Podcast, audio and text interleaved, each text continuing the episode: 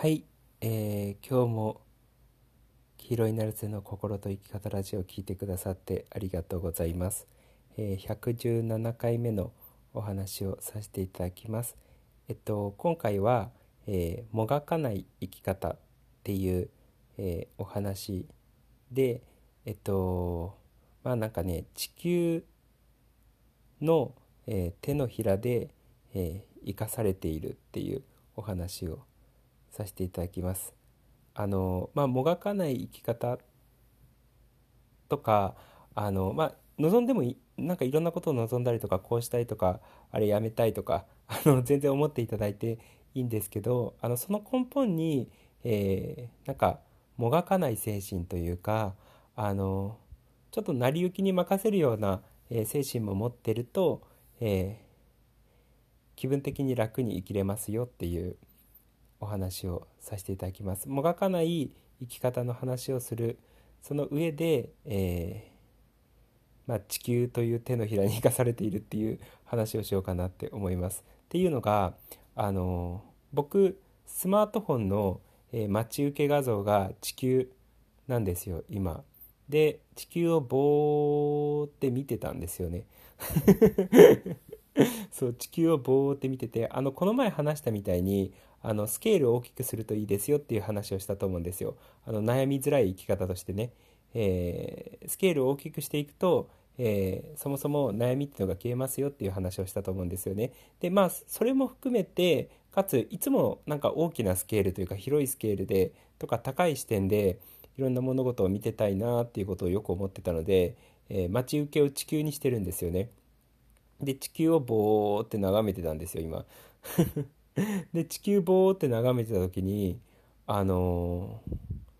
地球って、誕生から、46かな8だっけ46だっけちょっと忘れちゃったんですけど、確か46億年一応経ってるっていうふうに言われてるんですよね。で、今こうやって人間がいて、動物がいて、虫もいて、魚もいて、植物もあってっていう風に、かなり生命豊かな惑星なんですけれども、地球の歴史を見ると、生存できる、生命が生存できる環境にいつもいたかっていうとそうではないんですよね。かなり今地球そのものの環境って穏やかに思えるんですけれども、他の惑星とかから比べたら圧倒的に穏やかにのように思えるんですけれども、地球自体も結構荒れ狂って言ったらあれなんですけれども、変化に富んだ星だったんですよね。そう、ある時だとなんだっけな、スーパープルームっていう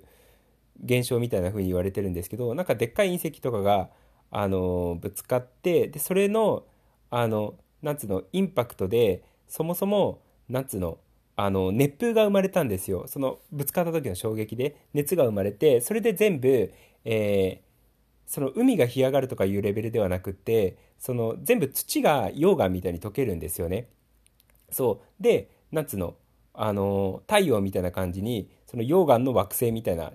時と、そういう時期もあったし、逆にそのプランクトンが、植物プランクトンと動物プランクトンのバランスが悪くなって、ものすごい冷えちゃったっていう風に言われてる時があるんですよね。でその時はもう氷の星みたいになってたんですよ。で今のそのスーパープルームの話であったとしても、なんか氷の星って氷河期のことじゃないですよ。氷河期よりもっともっと前の話です。で氷河期に関してはなんとか生命生き延びるみたいな感じだったんですけど、その植物プランクトンと動物プランクトンのバランスが崩れて、完全に氷の星みたいな時になった時っていうのは、完全に氷の星だったんですよで唯一地中に逃げてったなんか微生物みたいな、ものが冷凍保存みたいなされて、でその氷が溶けてきた時に、またなんか動き出すことができたっていうふうに言われてるんですけれども、そうで、その現象はね、もう本当に僕らが見てきたわけではないので、いろんな学者の人とかもだから仮説でしかないんですけれども、でもおそらくその地層の関係だったりとか、そういうのからすると、そういう時期は100% それが当たってるかどうか分かんないんですけれども、そういう時期はあっただろうなって思います。他の惑星の様子とかも見てると分かると思うんですけれども、常にこの地球の環境っていうのは一定じゃなくって、生命が全然住めないような時期っていうのもたくさんあったし、そういう出来事っていうのもたくさんあったんですよね。そうだから逆に言うと、僕らって今こうやって生命が生きていられるっていう、その惑星にいるっていう状態ってかなりレアなんですよ。それは分かりますよね。その宇宙全体から見ても生命が住めそうな地球、そんなに宇宙を探せないんですけれども、太陽系だけ見たとしても、生命がいそうなのはとりあえず地球だけなわけじゃないですか。で、火星にいるのかどうかみたいなことを言ってるんですけれども、昔いたのかもしれないんですけれども、でも今明らかに生命がいそうなのは地球ぐらいしか見当がつかないっていう状態だと思うんですよね。そうだからこの地球の生命が今生きていられるような環境ってものすごいレアなんですよ。でそれは地球だからレアっていうこともあるし、でもその地球でも過去のその地球の歴史からすると全然生命が生きれない時代の時もやっぱりあったんですよ。でそうやって考えると、こうやって生命が豊かな状態でこう生きていられる今の地球の状態で今の地球の状態が生まれてるのって結構レアだなって思うんですよね。そうでその地球の環境が生きられる環境なのか生きられない環境なのかっていうのは、ある種僕らでコントロールできないことなわけじゃないですか。その人間が環境をどうのこうのして地球が汚染されていくとか、そういうちっちゃなレベルではなくて、それまだちっちゃなレベルなんですよ。そうでももっとその隕石の衝突だったりとか、なんていうの、全部が氷になっちゃう状態だったりとか、そういうのからすると僕らってどうしようもできない存在なんですよね。そうだからある種地球のその運命の上に乗っかってただ生きてるだけなんですよ、やっぱ生命っていうのは。そうだから今その日本だったりとか世界だったりとかで、いろんな問題が起きたりだったりとか、いろんな生活をしている人たちがいて、それぞれがねああだこうだ言いながら多分生きていってると思うんですけど、でももっと広いスケールで見ると、その長い地球の歴史の中から、その微々たる歴史の今というその時代に、やっと生命がこう豊かに生きられるような時代に生かされてるだけだなってことをすごい思ったんですよね。そうでそれは僕らの中でコントロールできないことなのであれば、できないことなので、もうその地球の運命に任せて僕らは生かしていただいてるような状態生かされてるような状態、地球が死ねば僕らも一緒に死にますみたいな、そういう状態なわけじゃないですか。そうだからいろんなことあるんですけれども、でもやっぱりその地球のその運命というか手のひらの上で生かされてるだけなんだなっていうことをすごい思ったんですよね。でそれは僕らがちっぽけな存在っていうよりは、ちっぽけな存在なのかもしれないんですけど、そこというよりはこんな宇宙の中で地球っていう今その生命が生きられる星にいて、かつ生命が生きられるような時代に生まれてるっていうことで本当にラッキーなんだなっていうことをね、すごいやっぱ思うんですよね。そうだから恵まれた時代と惑星に生まれたなっていうことをすごい思いました。その時代っていうのはこの令和っていう時代とかそういうことじゃなくて、そのなんつうの、もっと46億年ぐらいのスパンから見て、その生命が生きていられる時代に地球にいられて本当に良かったなっていうことをすごい思ったんですよね。でコントロールできない領域なので、その惑星の生き死にっていうのに関してはコントロールすることができないレベルなので、なるようにしかならない。だから10年後とかに隕石が飛んできてバコンでぶつかって地球が死ぬみたいな可能性もあり得るわけじゃないですか。そうでもそれって僕らってもちろんNASA がどうにかこう対策打ってみたいなことはあるのかもしれないんですけれども、ただ僕らは NASA ではないので指くわえて見てるしかないじゃないですかそうってことを考えた時に最終的にはなるようになるしかないなっていう、この地球の、命だったりとか、もう太陽の命も有限なので、いつか太陽は尽きるので、そうで恒星がなくなっちゃえば地球なんて生命生きられないので、そういう意味でも終わりは一応来るわけじゃないですか。まあ、僕らが生きてる